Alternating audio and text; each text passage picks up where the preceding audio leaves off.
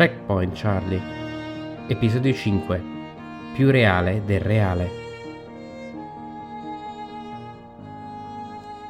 Ciao a tutti, sono Riccardo Masini e questo è Checkpoint Charlie.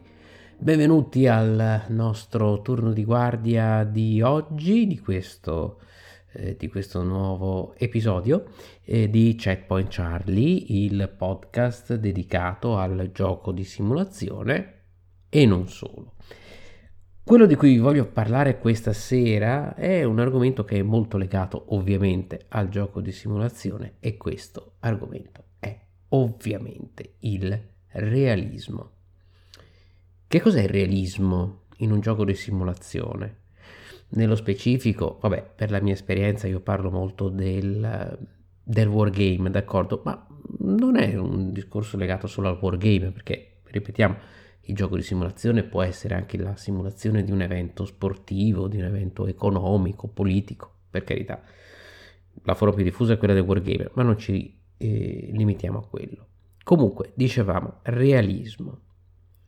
Realismo è un elemento fondamentale all'interno di un gioco di simulazione. Perché? Perché il gioco di simulazione per sua natura rappresenta che cosa? Una realtà. Una realtà di, un, di vario tipo. Una realtà storica, una realtà possibile, ipotetica, uno scenario, una ucronia, uno scenario di storia ipotetica, cosa sarebbe successo se o che cosa potrebbe succedere. E in quel caso entriamo più nell'ambito di una realtà possibile o anche una realtà paradossalmente impossibile, perché realtà e impossibile non sono totalmente all'opposto come termini. Ehm, però al di là dei discorsi filosofici, eh, realtà impossibile, ricordiamolo, sono quelle simulazioni fantastiche, cioè il fantasy, la fantascienza, quelle, appunto quelle situazioni che nel nostro mondo non sono possibili, ma o in un lontano passato, o in un mondo parallelo, o in un lontano futuro, o in, anche in un non troppo lontano futuro, esistono. Però insomma dai, torniamo torniamo un pochino con i piedi per terra, torniamo realisti. Che cos'è il realismo allora? Il realismo, in effetti, per il gioco di simulazione è fondamentale in quanto è il legame tra la simulazione e la realtà di riferimento. Eh, appunto, realismo, attaccamento alla realtà, o meglio, quanto della realtà o della più precisamente della sensazione di realtà, entra all'interno di un gioco. Qui troviamo un concetto veramente molto importante nel gioco di simulazione, che è quello della sospensione dell'incredulità. Cos'è la sospensione dell'incredulità? Immaginatevi quando guardate un film, no? Voi sapete che quelli sono attori, voi sapete che quella è una storia finta, consapevolmente, una parte del vostro cervello lo sa razionalmente, ma un'altra parte, la parte emotiva e la parte evocativa, che è altrettanto importante rispetto a eh, quella, diciamo così, razionale, strettamente razionale, quella parte emotiva ed evocativa si lascia coinvolgere dalla storia.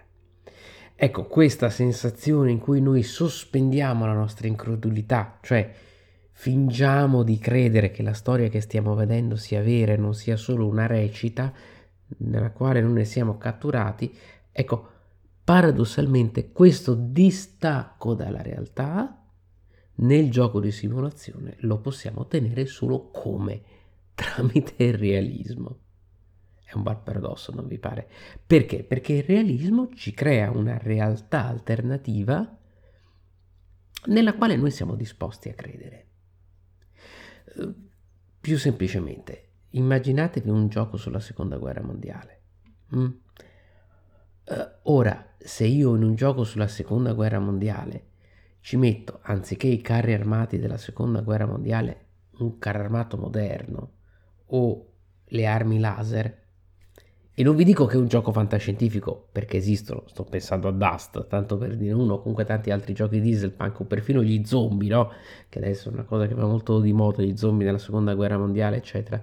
Uh, diciamo, se io ci metto qualcosa di totalmente irrealistico e provo però a, a spacciarvelo come gioco storico, a dirvi, guardate, storicamente è vero che i tedeschi avevano i carri armati con i raggi laser, e gli americani rispondevano con eh, le armi soniche, mm, dai, non ci credete, la sospensione cre- di, dell'incredulità viene meno. Perché? Perché viene meno il realismo.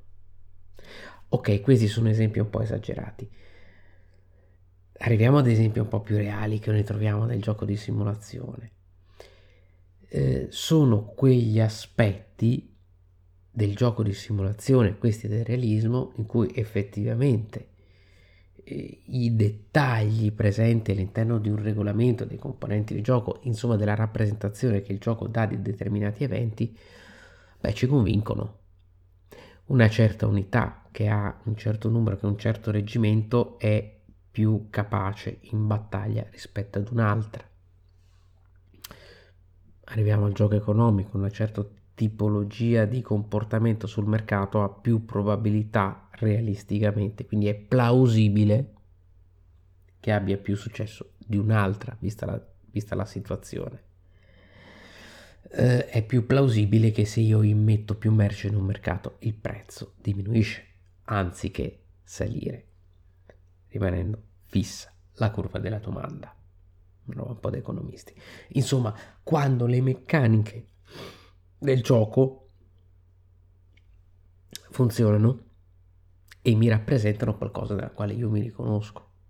Torniamo al gioco storico. Se in una certa battaglia so che c'era quel certo comandante di cui io già conosco un po' la biografia, le capacità, quello che ha fatto in quella battaglia, se quel comandante era un comandante molto capace e poi trovarmelo con un valore basso o peggio ancora con un valore uguale a tutti gli altri perché valore basso posso pure passare dicendo bah vabbè ma l'autore qua non ha capito si è sbagliato ha utilizzato un valore errato però almeno ci ha provato proprio trovarlo trovare che Napoleone eh, vale come l'ultimo dei generali. Dai e, mm, mi lascia fuori dal, dal gioco dal meccanismo del gioco di simulazione perché la mancanza di realismo va a sospendere la, va a, scusatemi, a infrangere il meccanismo della sospensione dell'incredulità.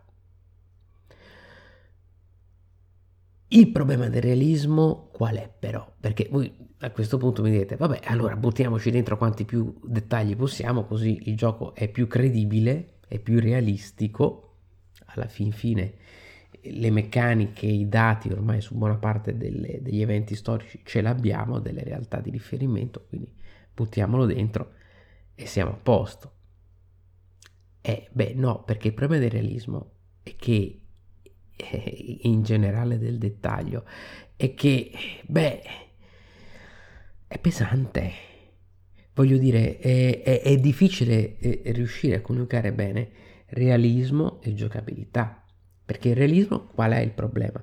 Il realismo da un lato mi vincola alla realtà e quindi tenderà a farmi andare dove è andata la realtà e dall'altro per essere reso, per essere rappresentato richiede una serie di procedure meccaniche, sistemi e sottosistemi che vanno a stratificarsi l'uno sugli altri, uno sugli altri. Una brava capa- una cap- unità corazzata con alta capacità di combattimento, tanto vedevi un'idea, più alta rispetto agli altri, che ha quel determinato modello di carro armato, che ha questo vantaggio rispetto agli altri mo- determinati modelli di carro armato del nemico, se io lo voglio rappresentare così com'è, in questa maniera proprio direi matematica, comunque sia meccanica, E beh, mi richiede, devo mettere una regola per, il, per, la capacità di combattimento, devo mettere una regola per eh, quel determinato modello, devo mettere una regola per il fatto che quel modello contro un altro modello, contro quell'altro modello dell'avversario c'è un più 1 piuttosto che un più 2, o che in questo terreno c'è un meno 1 anziché un più 2. Capite che andiamo ad appesantire tutto quanto. Qui entra in gioco quello che vedete un po' la parte generale, idea generale, quindi il problema del realismo, del realismo che non può essere assoluto, preso e considerato in maniera assoluta. Eh, perché chi lo fece, chi è che l'ha fatto? È purtroppo proprio il wargame. Purtroppo proprio il wargame, soprattutto dalla metà degli anni 80 e degli anni 90, questo è un tasto su cui io premo sempre continuamente, che hanno pensato più dettaglio, più informazione, più Chrome, termine tecnico, forse l'abbiamo già incontrato. Ne ho scritto nei libri, comunque il Chrome è proprio la resa del dettaglio storico, della caratterizzazione storica di questa unità rispetto a quest'altra. Più di queste cosette che fanno molto piacere no? all'esperto, al conoscitore, sapere che, ah beh, ma vedi che qui quell'unità gli ha dato questo valore piuttosto che quest'altro, perché sì, in questa battaglia si sono comportati meglio, eccetera. Insomma, tutta questa roba ha fatto sì che venissero creati giochi in cui i regolamenti mano a mano si gonfiavano, le durate si allargavano, le mappe si ingrandivano e i giocatori diminuivano perché c'era sempre meno gente disposta a leggersi 60 pagine di regolamento, per ricordarsi che il bicchiere macedone se attaccato da destra risponde in un certo modo se attaccato da sinistra, perché da una parte c'è lo scudo, da una parte invece c'è solo la picca, risponde in una certa maniera più o meno vulnerabile, tanto per dirvene una, e beh, la gente è disposta a, ad entrare in questo livello di dettaglio con partite che allungano le durate, regolamenti sempre più complicati solo da piazzare sul tavolo, beh, il numero dei giocatori disposti a fare questo è drasticamente diminuito e sono stati attirati da altri tipi di sistemi, oppure non ci sono mai entrati nei wargame perché molti, perché questo ha fatto alzare l'età d'ingresso, la soglia d'ingresso e l'età d'ingresso appunto nel mondo dei wargames, che mentre prima tu negli anni 60 70 centravi conoscevi dai 16 18 anni, a un, a un certo punto come minimo doveva avere 30 anni o 40, insomma doveva avere un certo, una, certa, una certa predisposizione mentale. E questa predisposizione mentale non ce l'avevano tutti, oppure dovevi starci da un bel po' di tempo e quindi esserti fatto la tua esperienza. E allora i ragazzi di 16 anni non si compravano più Panzer Blitz o Kingmaker, Ehm, ma andavano verso i giochi di ruolo, Magic, il tridimensionale, insomma tutta roba che era più appariscente, più accessibile, più semplice, più gestibile, anche più evocativa. E l'Urgame è rischiato di morire. Dicevamo, entra in gioco in questo senso a un certo punto un personaggio molto importante. Questo personaggio importante si chiama Dean Essig Dean Essig è il eh, fondatore della Mal- Multi-Man Publishing, ehm, che poi è una ditta che è nata dalla ditta The Gamers, insomma, una delle... È la ditta che attualmente gestisce Advanced Squad Leader, quindi voi pensereste, beh, più dettagliato di Advanced Squad Leader. Sì, e in effetti questa ditta, oltre a eh, avere la licenza per i prodotti di ASL, ha tante serie tutte descritte con una sigla, la BCS, la TCS, la OCS, tutte queste robe qua e tutti sono prezionali di vario tipo, eccetera.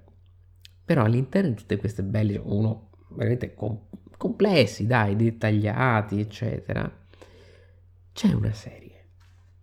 Questa serie è la SCS, Standard Combat Series. La Standard Combat Series in realtà ha fatto la fortuna della, multi-man, della Multiman Publishing, scusatemi, esattamente quanto ASL.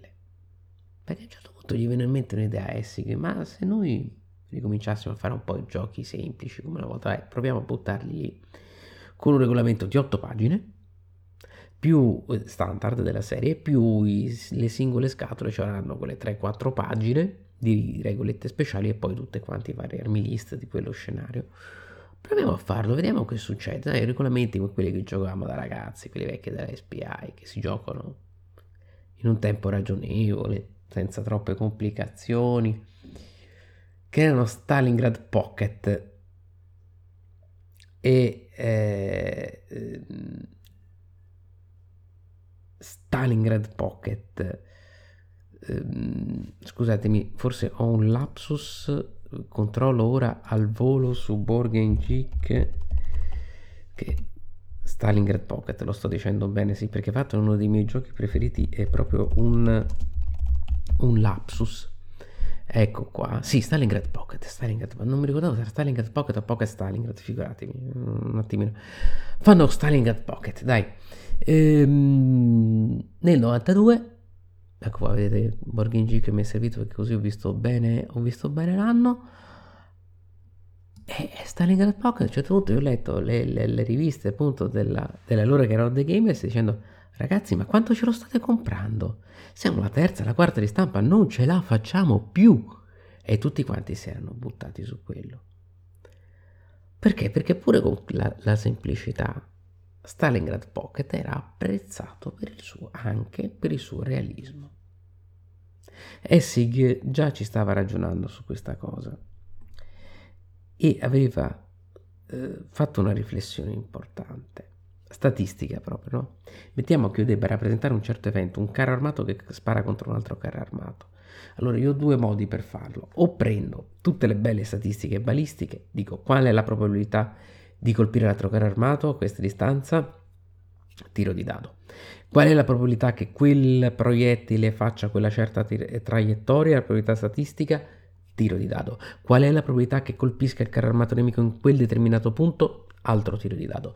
Qual è la probabilità che il proiettile penetri all'interno del carro armato una volta colpito quel punto? Altro tiro di dado. Qual è la probabilità che faccia questo piuttosto che quest'altro danno una volta che, sia, che il colpo sia penetrato? Piripì, piripì, sembra, sembra la fiera dell'est. Eh, altro tiro di dado. 5-6 tiri di dado. Oppure prendo qual è la probabilità in cui statistica che ce l'ho questo dato che un certo carro armato ad una certa distanza elimini quest'altro carro armato, un singolo tiro di dado. Alla fine ho visto che statisticamente i due risultati tendevano a convergere, anzi, il risultato più erratico, indovinate qual era? Era quello con tanti tiri di dado, perché ad ogni tiro di dado c'era l'erraticità statistica tipica di un tiro di dado singolo su di una tabella e quindi potevano arrivare dei, dei risultati un po' aberranti.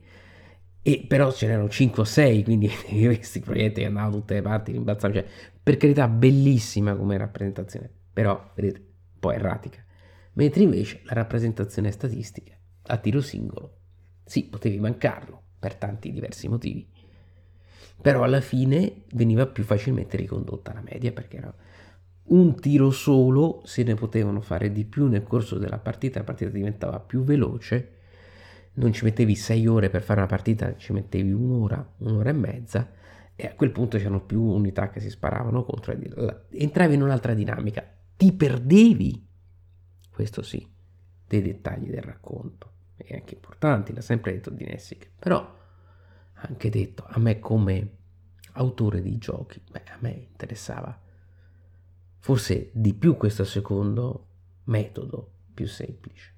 Anche da questa riflessione era nata la Standard Combat Series con eh, appunto con Stalingrad Pocket. E, e ragazzi, eh, insomma, ed è lì è venuto fuori il successore, molto apprezzato dal pubblico. C'è un altro esempio. Questo esempio a me piace farlo perché è eh, questo altro esempio sul realismo e su diversi concetti, diverse concezioni di realismo. Eh, viene da una discussione, mm, si dice, una discussione che ho avuto in certi gruppi, cioè quali sono qual è il gioco navale più realistico di tutti che meglio rende il combattimento navale nell'epoca della Age of Sail, dell'età della vela? 1700-1800, napoleonico, ma anche un po' abbastanza pirati, insomma, poco prima. Wooden Ships and Iron Man. Allora, nel gioco bellissimo, un classico in assoluto se non avete mai giocato cercatelo a parte perché veramente merita è esagonato con queste navi che si girano con la base del vento c'è tutta una serie di dettagli di tabelle eccetera.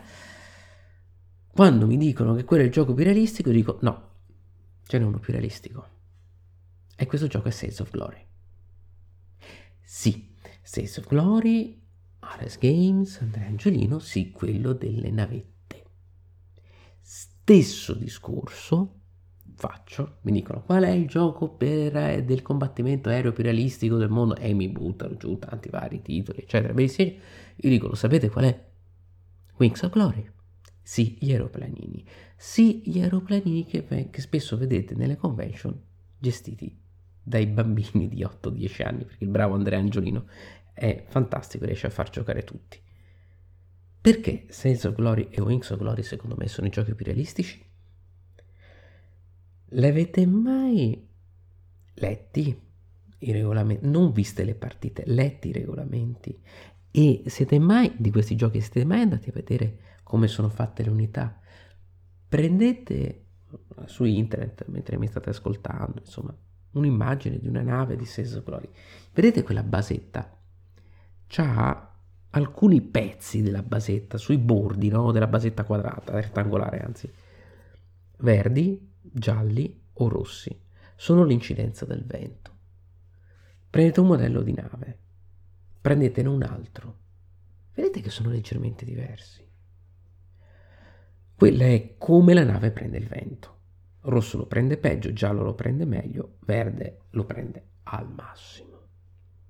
Ogni nave ha la sua microscopica, però ce l'ha, variazione di presa del vento. E la stessa cosa, prendete due aerei di Wings of Glory, diversi ovviamente di modello, e guardate i mazzi manovra. Scoprirete per esempio che gli aerei con motore rotativo girano meglio da un lato piuttosto che da un altro. Sembrano giochi scemi, no? Scemi, no? Insomma, dai, su, sembrano giochi semplici, dai, insomma, adesso scemi un po' esagerato, sembrano giochi semplici. E però ce l'hanno questi dettagli. E sono dettagli profondamente realistici. E sono più realistici, per esempio, Wings of Glory è molto più realistico di Blue Max. Non c'è paragone.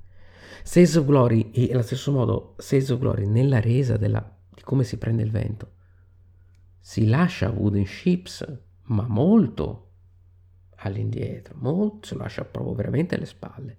Perché? Perché Wooden Ships, con tutte le sue belle tabelle, le statistiche, eccetera, eccetera, le navi fanno scatti di 60 gradi perché sono lati di esagono. Il vento scatta di 60 gradi. Il vento nella realtà non scatta di 60 gradi. Eh, allora vedete che il realismo eh, è qualcosa di diverso da una tabella, da una griglia esagonata e può stare anche in un gioco che viene giocato dai ragazzini di 10 anni perché rende in maniera semplice un aspetto fondamentale della realtà e riesce a renderlo in maniera più efficace che determinati metodi tradizionali. Posto che, come sempre, sento un sacco di gente che mi dice, eh ma in Wings of Glory non c'è la quota. No, c'è, perché è un regolamento progressivo. Il regolamento per la quota sta nel regolamento avanzato, quindi se volete giocare con le quote diverse, gli aerei che salgono e scendono, con i tassi di accelerazione, diverse velocità di accelerazione dei diversi modelli e le, le diverse prestazioni, diverse quote, eccetera, c'è tutto in maniera semplice. A livello base, questo non verrà giocato dai bambini di 10 anni, ma mettiamo così che quando arrivano i 16-17 magari li possiamo, glielo possiamo far capire e rimane sempre semplice ed estremamente realistico. Altro esempio, gioco tattico. Eh, ASL, grande ASL. No, no, no, non parlerò minimamente male di ASL perché ASL è un monumento. Ok? Eh, ASL però mm, è una cosa, molti dicono sì, ok, però insomma a me sembra sempre di dare gli ordini a queste unità che fanno esattamente quello che voglio nella mappa. Non è vero, eh? anche unità di ASL hanno un istinto di conservazione e prendono e se ne vanno Advanced Squad Leader, sto parlando, per i pochi che non l'avessero capito, no, per carità, eh. Però un po' questa sensazione ce l'hai. ASL è il regolamento, quello con tanti moduli, tante espansioni, tante pagine, eccetera, tanto dettaglio. Bellissimo. Poi ti arriva Jim Crone e ti fa un regolamento che si chiama Band of Brothers. Non è conosciutissimo, eh. La Worthington non è stata molto eh, ehm, Clemente in questo regolamento non l'ha sopportato tantissimo. Però Band of Brothers. Beh, Band of Brothers è una cosa particolare. In Band of Brothers ogni unità per fare una qualsiasi cosa, perfino muoversi dall'esagono A all'esagono B, deve fare un tiro di morale e mano a mano che il suo morale viene intaccato nel corso della partita, non le perdite, eh? non per le perdite, per il fuoco di soppressione, cioè mano a mano che gli sparano addosso, il morale scende. E anche le unità migliori si rifiutano di sparare, si rifiutano di muoversi, si rifiutano di comportarsi in maniera razionale. Band of Brothers, le regole della fanteria credo che siano 6 pagine con eh, tutto quanto, proprio tutto completo, boh, forse arriverà a 14. Semplice, no? Ma realistico. Tra l'altro questa cosa io vi consiglio, c'è su Amazon recentemente ho trovato il Battle Manual di Band of Brothers, che è una piccolissima espansione, ma non è neanche un'espansione, è un fascicoletto che viene venduto boh, per 15 euro con un po' di scenari aggiuntivi, tutto quanto e soprattutto una pletora di note dell'autore qui Jim Crone spiega qual è il suo concetto di realismo perché ha creato il gioco in quella determinata maniera e le fonti che ha utilizzato è perché ha dato il, il, il fulcro di tutto la resa morale che cosa questo ha determinato nel resto del gioco e perché questo ha aumentato il realismo diminuendo la complessità che diciamocelo, realismo e complessità non sono né sinonimi né contrari, sono due cose che possono andare a braccetto, ma anche due cose che possono entrare in opposizione, entrare in contrasto. Intendiamoci, ripeto, non è un giudizio di valore. Io sono uno che adora un gioco che oggettivamente è complicato sui carri armati, tanto per cambiare vedete che sto sempre a parlare di carri armati perché sono leggermente la mia ossessione che è Panzer della GMT, erede di 88 della Yakinto, gioco bellissimo con i carri, ogni carro ha la sua scheda, ci sono 80-90 schede per parte, una cosa folle, tutte le singole variazioni del carro che ci sono state in un anno piuttosto che in un altro, con tutta la griglia che ha quella distanza, cioè quella possibilità di penetrazione, i famosi 5-6 tiri di dado di Essig, no, ce l'ho tutti in Panzer e anche di più. Poi però mi vedo Dan- Tank Duel, che non è che è uscito adesso. E beh, oddio, sai, la resa delle dinamiche non è che mi dispiace, eh? Fra l'altro Tank Duel, lo dicono anche molto debitore a Panzer, perché le tabelle alla fine di tiro sono le stesse, cosa interessante, statisticamente sono le stesse, gli stessi dati, anche lì c'hai che probabilità c'ha un tiro, esattamente l'identica, eh, c'ha la probabilità di un tiro di cannone a una certa distanza di colpire un bersaglio in un certo punto, però è reso in maniera molto più semplice, è solo un gioco di carte, non ha mappa e ha tutti i suoi sistemi. Eh, ma è realistico anche Tank Duel, in una maniera diversa rispetto a Panzer. Ecco, forse già qua ci sono diversi, diverse tipologie di realismo. E eh, poi rimaniamo sempre in ambito seconda guerra mondiale, un gioco che adesso sta andando tantissimo, un vero fenomeno che ha sfondato anche tra quelli che i Wargames se ne tenevano un po' a distanza temendone la complessità, però gli piaceva l'idea è Undaunted Normandy. Undaunted Normandy, per quello che mi riguarda, è un ottimo wargame. Non è il giochino uh, delle, dei dischetti che si muovono sulla mappetta e basta. Non è introduttivo assolutamente per nulla. Questo è una mia ossessione come carri armati e Nord Africa. Non è introduttivo per nulla perché non, è, non ci sono altri giochi come Undaunted Normandy in questo momento. Se tu giochi a quello, non è che poi da quello poi dopo passi a chissà quale altro gioco, perché soltanto Undaunted Normandy è riuscito a coniugare la meccanica del deck building da mm, pochi acri di neve, eccetera, eh, a tanti altri con il tattico seconda guerra mondiale. Sapete che c'è? È un tattico che funziona.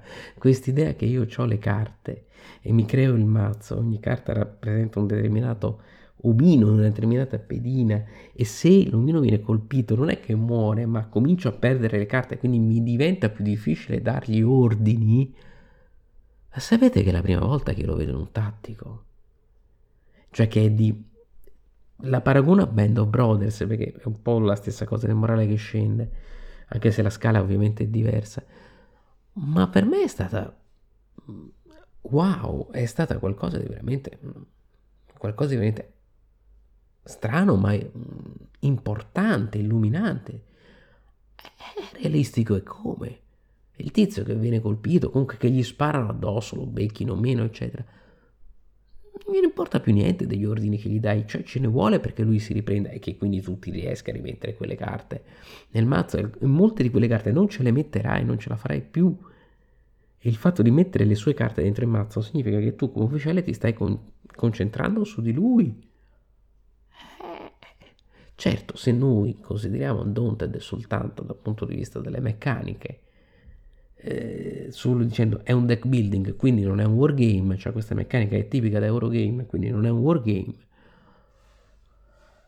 Beh, certo è un vicolo cieco questo, questo tipo di ragionamento. Possiamo dire, certo io accetto come ce l'ho anch'io la critica ad Undaunted, quella che gli si può dire è che non c'è il discorso della linea di vista da un settore all'altro, non c'hai grosse penalità, sono una cosa generica.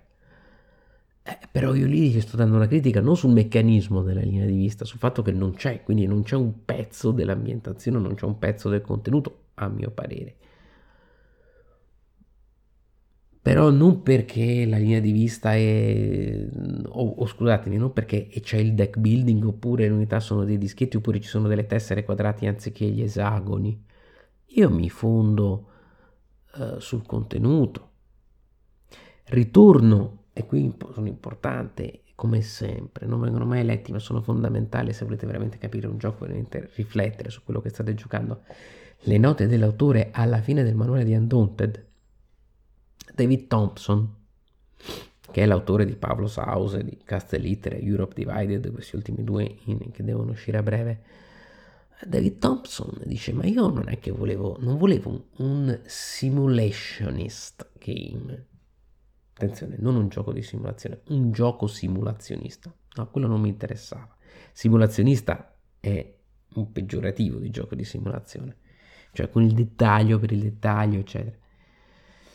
E io volevo un gioco che mi restituisse l'experience dell'azione, l'esperienza, il feeling la sensazione di quello che sta avvenendo, che cosa provano i comandanti in un certo momento a mandare degli uomini a morire e ad uccidere in una certa situazione sotto il fuoco nemico, con il caos della battaglia, con il fatto che non sai, a un certo punto comincia a dare ordine alla cieca, ci sono queste carte che entrano, che vi ingolfano il mazzo in Undaunted Normandy che un po' alla fine se andiamo a vedere e leggere anche i resoconti è l'unica cosa certa che hanno i comandanti in mano durante una battaglia. Leggetevi Guerra e Pace di Tolstoi la parte in cui Kutuzov il generale russo se la prende con i generali eh, austriaci e gli altri generali russi prima di Austerlitz e prima ancora di Borodino che dicono ah noi abbiamo dei piani infallibili. E lui gli dice non avete capito niente una battaglia si vince con la lo spirito degli uomini, entrando nello spirito del momento e cogliendo l'opportunità. Forse un po' esagerato, un po' romanzato, c'è la manovra nella battaglia, c'è la tattica, la strategia, quello che vi pare. Ma anche Napoleone, guardate che se andate a leggere molte cose di Napoleone, sì, aveva un certo sistema, ma fino a un certo punto, ma Napoleone è quello che dice guai a quel generale che entra in battaglia con un sistema. Generale non è che deve improvvisare, però deve sapersi adattare, deve saper cogliere il momento. Von Moltke, maresciallo prussiano, dirà, diversi decenni dopo, eh, nessun piano di battaglia sopravvive al contatto con il nemico, quindi alla fine, come vedete, e io direi che nessun dettaglio per il dettaglio, eh, sopravvive alla simulazione, al contatto con la simulazione, con il gioco di simulazione, perché c'è questo elemento, il gioco, l'aspetto del gioco, della libertà, della giocabilità. Cos'è la giocabilità? Il fatto che l'evento sia da un lato sia variabile, dall'altro che sia gestibile, quindi che tu ti diverta, e meno male, che tu ti senta coinvolto e che tu non ti senta schiacciato dalle meccaniche. Quindi in questo sta la vera differenza tra le meccaniche e un altro aspetto fondamentale che è quello delle dinamiche. Molto spesso i due termini vengono confusi. Assolutamente no. Vi faccio un esempio, sempre i carri armati, d'accordo. Immaginate una scena, un carro armato. Voi siete la fanteria e dovete eliminare quel carro armato nemico che vi sbarra una strada, che sta lì in mezzo alla strada. I diversi modi con cui eliminerete un tank, quel carro armato, ci arrivo con, da un colpo di bazooka, mi avvicino, gli getto una bomba nei cingoli, oppure aspetto e chiamo l'appoggio della, di un aereo, di altri carri armati, eccetera. Tanti modi diversi, quelli sono le meccaniche, ok? Come riesco a ottenere un certo effetto? Il fatto che una volta eliminato quel tank, io possa andare avanti, continuare per la mia strada e proseguire e dare una certa svolta allo scontro, quelle sono le dinamiche, cioè l'eliminazione del tank. Come elimino il tank? Sono le meccaniche. Il fatto che io l'abbia eliminato, che cosa comporta il fatto che io l'abbia eliminato? L'eliminazione anzi del tank, meglio ancora, il processo di eliminazione del tank, più precisamente, sono le dinamiche. Ora, una volta che abbiamo chiara questa defini- di- distinzione fondamentale, meccaniche, come riesco a fare qualcosa, come appunto riesco a eseguire un'azione in vari modi e dinamiche, l'esecuzione di quella determinata azione. Mm? Nell'ambito del gioco il concetto di realismo ci diventa chiaro. Il realismo sta nel eh, appunto eh, ponderare bene, inserire la dinamica, cioè l'eliminazione del tank, all'interno del sistema di gioco e viene fatto con diverse meccaniche, diversi modi di eliminare un tank. Nell'ambito del gioco, la dinamica è il fatto che io riesca a rimuovere la pedina di quel maledetto carro armato. La meccanica è che io usi due tiri di dado che muova l'unità di cer- una certa eh, numero di caselle e poi abbia un certo modificatore, o- oppure che io riesca a pescare una carta, ci sono tanti modi diversi. La dinamica è il fatto che il carro viene eliminato. Quindi il realismo sta nel fatto che la dinamica rappresentata sia rappresentata in maniera realistica, con una qualsivoglia meccanica, in maniera plausibile, credibile. Però bisogna fare attenzione perché dobbiamo sempre equilibrare e tenere un bilanciamento tra una rappresentazione puntuale degli eventi nelle loro diverse forme all'interno del sistema e eh, appunto l'evento stesso che viene rappresentato. Cioè, fino a che punto devo arrivare nel mio sistema di gioco a esplicitare i singoli dettagli di quell'azione mentre la sto rappresentando? Attenzione, non è banale perché se ci metto troppi dettagli all'interno della rappresentazione la rendo troppo pesante e quindi non gestibile. Se ce ne metto pochi, se dico la mia unità di fanteria eh, una volta che arriva a due caselle dal carro nemico lo riesce a distruggere, se fa, da, se fa uno o due su un dado da 6, sì, ok, per carità, ci potrà stare anche come probabilità di 9 paradossi di essi che però mi sono perso il racconto. Io come giocatore voglio anche vedere che cosa faccio, gli tiro le granate, mi avvicino, quello mi spara, non mi spara, riuscirò a reagire in tempo prima di lui, eccetera. Cioè, voglio del dettaglio. Attenzione, eh. Bella semplificazione e tutto, però eh, eh, il realismo non è solo la probabilità matematica e basta, il realismo è anche esplicitare anche il racconto, perché sennò di nuovo se ne salta il coinvolgimento come sempre diciamo se salta il coinvolgimento all'interno di un gioco di simulazione salta tutto. L'equilibrio quindi a questo punto diventa quello tra nella resa del realismo e quindi nel mantenimento della sospensione di incredulità del gioco di simulazione, quello tra due filosofie diverse di eh, game design, quello del design for detail, cioè io eh, sposto le regole perché voglio che siano rappresentati certi dettagli, le scrivo in una certa maniera, o il design for effect, for effect, per l'effetto. Il design per il dettaglio, il design per l'effetto, perché l'effetto è io voglio che nel corso del gioco si eseguano determinate azioni, succedano certe cose. Allora su cosa, cosa mi concentro? Su come certe cose succedono o sul fatto che ne... sulla eh, facilità di resa di, di, rappresentazione del fatto che succedono? E, eh, vedete che la bilancia non è semplice.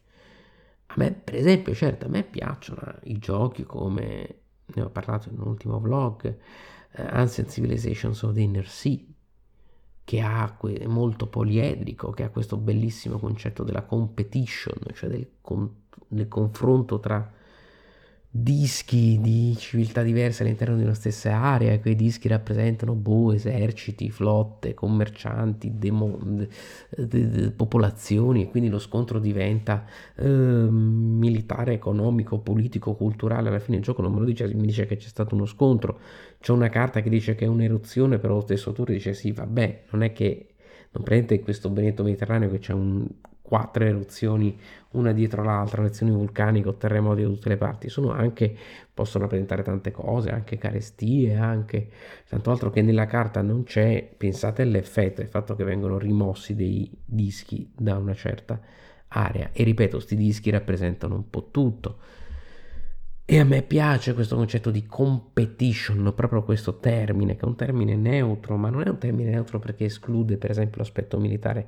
Ancient Civilizations of the Inner Sea, secondo me è un wargame perché l'aspetto militare c'è come l'aspetto bellico, eh, però la competition è un termine neutro che quindi può essere utilizzato in un senso ampio e quindi ricomprende tante cose, è un termine appunto che non è esclusivo, non tende ad escludere certi elementi, tende ad includerne di più, cioè non solo il fatto della battaglia di qua o di là questo anno piuttosto che in quest'altro, ma il fatto che due civiltà si confrontano e si scontrano. Tant'è che, per esempio, le stesse civiltà che teoricamente sono in guerra da una parte commerciano dall'altra. E succedeva. A me questa roba piace. Però attenzione, Ancient Civilizations of the Inner Sea ad alcuni non è piaciuto perché è veramente il punto estremo di questa area di equilibrio, perché alcuni dicono ma a me manca il dettaglio, a me manca il dettaglio, non vedo nulla qua, sono dischetti che si spostano da una parte all'altra e capisco chi, la, chi, ha, chi ha detto questo, perché non è stato coinvolto. Anche quest'idea di realismo è, è plurale, è, è, è, molto ampia, è personale per alcuni. Le meccaniche di Undaunted per me sono estremamente realistiche e plausibili, per altri sono un giochino Vedete che è complesso, quindi attenzione anche quando vi dicono questo gioco è realistico o non è realistico. Provatelo, perché la vostra idea di realismo non coincide con quella di chi vi sta spiegando il gioco. Guardatelo, vedete, il gioco è una cosa molto personale, vi fa c'è un elemento soggettivo estremo, anche e soprattutto il gioco di simulazione, perché una rappresentazione di una realtà si basa sulla visione della realtà che ne ha l'autore e della visione della realtà che riesce a suscitare nella vostra testa. Ragazzi, è un racconto. Ad alcuni piacciono certi film, altri no. I film veristi del dopoguerra italiano sono pieni di dettagli. Ad alcuni piacciono tantissimo, ad altri io ho sentito dire sì, vabbè, ma in realtà queste sono delle storie troppo caricate con tutti i dettagli, però alla fine in realtà non sono realistici. Cioè, eh, certo, pochi diranno che Asl non è un gioco realistico, e vabbè, però tante volte io vedo dello stesso gioco dare giudizi diametralmente opposto. Ed è giusto, attenzione, perché si basa sulla sensibilità soggettiva. Però qualche punto di riferimento, dai, andiamo un pochino a stringere, eh, qualche punto di riferimento lo dobbiamo avere. E dobbiamo capire un po' che cos'è la, alla fine questa cosa che noi chiamiamo realismo. Dobbiamo porci una domanda molto semplice Il vero realismo è che cos'è? Includere così tanti dettagli, informazioni, chrome e quant'altro nella speranza che questo grosso minestrone che chiamiamo gioco, regolamento, sistema, come volete, scenario, più roba ci metti e meglio viene? O invece dobbiamo chiederci se il vero realismo non sia metterci nella posizione anche psicologica dei protagonisti dell'azione che tutti questi dettagli non ce l'avevano tra le mani? Perché non state a pensare che a Gettysburg lì si sia messo prima di il generale lì prima di ordinare la carica di Pickett contro le linee nordiste eh, si sia messo lì col palottoriere, palottoriere a dire beh allora abbiamo il 35% di probabilità di perdere la metà del, degli effettivi però se abbiamo il 20% di probabilità di creare un, un crollo del morale delle li, truppe nordiste Magari se l'avesse fatto sarebbe stato meglio per lui perché la carica di Pickett è una di quelle cose che veramente sta, la gente ancora si chiede perché l'abbia fatto lì, probabilmente l'ha, l'ha fatto sulla base, anzi sicuramente di pres- non era pazzo, di presupposti completamente sbagliati, eh, quindi di informazioni sbagliate. E va bene, ma non è che si sia messo lì a, a calcolare col bilancino, come invece io ho visto a fare a certi wargamer, a tanti, a tanti wargamer, con dei sistemi iper complicati che avevano le tabelle che mentalmente li vedevo di, lì a calcolare che se metto due punti in più da una parte piuttosto che da un'altra salto al rapporto dal 3 a 2 al 3 a 1 che quindi mi aumenta del 10% la probabilità di riuscita eccetera. Li facevano questi calcoli.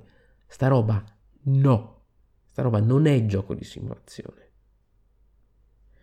il sistema sarà gioco, questa roba è, è, contro anche il realismo che vuole quel sistema iper dettagliato è, è, è, deleterio da questo punto di vista. No questa roba no perché non è coinvolgimento nell'azione è nella rappresentazione dell'azione. È statistica roba se va bene da centro studi di centro analisi che però pure lì lascia un po' il tempo che trova va a ridurre l'elemento della frizione. Questa roba paradossalmente ci allontana dalla simulazione e ci porta in dritta zona gioco German, che è pieno di questi calcoli probabilistici da una parte o dall'altra. Non funziona così la simulazione e non funziona così il realismo. Il realismo è mettermi nelle stesse condizioni dei protagonisti dell'azione all'interno, non è la stessa, un qualcosa di analogo, non sarà mai la stessa, ce lo siamo sempre detto. You are not in command, ricordatevelo però insomma ad avere un po' un'idea. Certo non deve essere fatto a caso, l'abbiamo detto, però torniamo di nuovo a Essig con le nuove Zynes Notes, altre Zynes Notes della Standard Combat Series e dice noi abbiamo fatto certi meccanismi, per esempio il fatto che non si possono verificare le, eh, i rapporti prima degli scontri, non si possono vedere le unità impilate quelle sotto la prima e dice assolutamente non permettete al vostro avversario di vederle eh, e tante altre piccoli accorgimenti vedete regolamento 8 pagine ma è pieno di micro dettagli esattamente come Wings of Glory la composizione dei mazzi che è dif- leggermente differente da un modello all'altro. Perché l'abbiamo fatto questa roba nella standard eh, combat series? Perché volevamo mantenere la sensazione di giocare wargames un'espressione mm, quasi intraducibile in italiano, shooting from the hip. Shooting from the hip, è, avete presente Rambo nel film quando arriva col, col mitra che spara dal fianco, non, non, non, si mette a mirare, spara così istintivo, pra, pra, pra, pra, pra, pra, pra, così, bam! perché alla fine spesso in guerra tu puoi fare tutta la pianificazione, ma quando sei nel mezzo dell'azione lo fai lo shooting from the hip. Sei nel panico col fianco ti sta crollando e allora scrivi un ordine, lo, lo, lo mandi tramite corriere che dica al generale tal dei tali di attaccare quella posizione. Non stai lì a chiederti se lui ha 500, 600, 700 uomini, che cosa hanno mangiato la, la, la sera prima, come sono armati, come non sono armati, qual è il loro livello di morale da 1 a 10. No, no, no, no, attaccate, attaccate per carità attaccate che il fianco sta cedendo e speriamo che vada bene. Questo succedeva nella realtà. Il succo del wargame è, e del gioco di simulazione, perché ripeto, non è solo legato al wargame questa roba, è rappresentare la realtà. Il pilota dell'aereo di Wings rappresentato in Miss Glory, non è che stava a chiedersi se mi sposto di 10 gradi di qua piuttosto che di là aumento di più uno il mio modificatore o, o mi evito un malus di meno 2 per il vento, per la cosa. Cioè, ecco il nemico, vrum, andava la virata e ci si buttava in coda e sperava di beccarlo. Poi se arrivava il colpo di vento, la nuvola, le cose, ok, compensava al secondo. Tempi di reazione immediati, istintivi, shooting from the hip. Questo è il vero realismo. Questo libera la simulazione di qualsiasi tipo, economico, politico e militare, dalla tirannia del numero, del modificatore, della regoletta, del meno, di questo. Questo è il realismo. Perché l'alleggerimento delle meccaniche, se fatto ovviamente in maniera seria, perché attenzione è molto più complicato scrivere un, un gioco in questa maniera, scrivere con quella che Angiolino chiama la filosofia della complessità nascosta, cioè un gioco in realtà molto complesso, ma che a voi giocatori con una serie di soluzioni di, di composizione dei mazzi, del, dei dadi speciali, eccetera, vi sembra molto semplice, ma in realtà è molto complicato perché ci sono tutta una serie di calcoli sotto di riflessioni. Alleggerire le meccaniche con questa filosofia può lasciare maggiore spazio per il contenuto. Andatevi a vedere Hitler's Reich, Marco McLaughlin, uscito un annetto fa, gioco sulla seconda guerra mondiale. Sembra una scemata, anche lì di nuovo dischetti, roba di legno, eccetera. Sopravvivete al regolamento che è scritto malissimo, scaricatevi quello che ha fatto un utente su BGG che è comprensibile, se potete giocatelo, è pure in solitario, è bellissimo, mi piace tanto, e andate a vedere le carte evento che c'ha dentro, che voi vi potete comprare, perché anche quello per certi versi non è proprio un deck building, ma ci si avvicina per molte cose, ci trovate roba, eventi storici possibili, ma che non si sono verificati, o che si sono verificati, che sono stati tentati, che spesso i wargame più complicati non ci sono.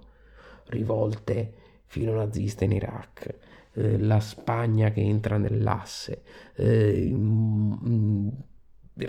rinforzi eh, che arrivano in Unione Sovietica dalla, da parte degli alleati, tutta una serie di cose, sistemi d'arma, personaggi, una marea di dettagli.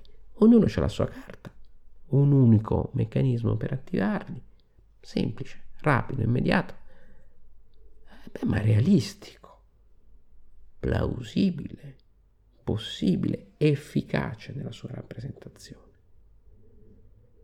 E quindi, eh, paradossalmente, con queste meccaniche semplici, noi ci concentriamo sulla rappresentazione, sul coinvolgimento all'interno della rappresentazione dell'evento storico, della situazione, quale che sia. Questo vale per esempio anche per i giochi sportivi, per carità. E ci allontaniamo dal board game e ci avviciniamo alla simulazione cioè diminuiamo l'importanza della regola e regoletta che è tipica del board game generico e aumentiamo l'importanza della realtà di riferimento così come rappresentata dalle meccaniche pensate in maniera intelligente. Ci avviciniamo alla simulazione. Questa è una cosa che aveva capito da anni i ragazzi dell'SPI, fino agli anni 70. Attenzione perché alle volte se usate bene, più le simulazioni sono semplici, e più si avvicinano alla realtà, più sono dettagliate e più se ne allontanano. Bel paradosso, eh? Ovviamente bisogna fare attenzione che, le, che non ci siano troppe astrazioni, perché, ripeto, è difficile, è complicato, perché le astrazioni non, che ci possono essere, ma non devono spezzare il legame, non devono essere troppe, troppo pesanti e, e completamente non plausibili, magari mirate a mantenere un equilibrio, lasciare eh, le stesse probabilità di vittoria a tutti, che in una simulazione non esiste, perché la realtà non è simmetrica, non è giusta, non è paritaria con tutti. E bisogna fare attenzione che tutte queste attrazioni non spezzino il legame tra meccanica e contenuto, cioè non lasciano le meccaniche da una parte e il contenuto dall'altra, e quindi non rendano del tutto evanescente e fin troppo poliedrica questa esperienza non definita. Filosofia di nuovo, eh, scusatemi la mia fissazione Hegel, la notte in cui tutte le vacche sono nere, un grosso casotto grossa astrazione dell'astrazione dell'astrazione in cui un carro armato vale quanto l'ultimo dei soldati. Sta roba la lasciamo agli scacchi, eh? che con il gioco di simulazione proprio non c'entrano assolutamente nulla, o meglio molto poco.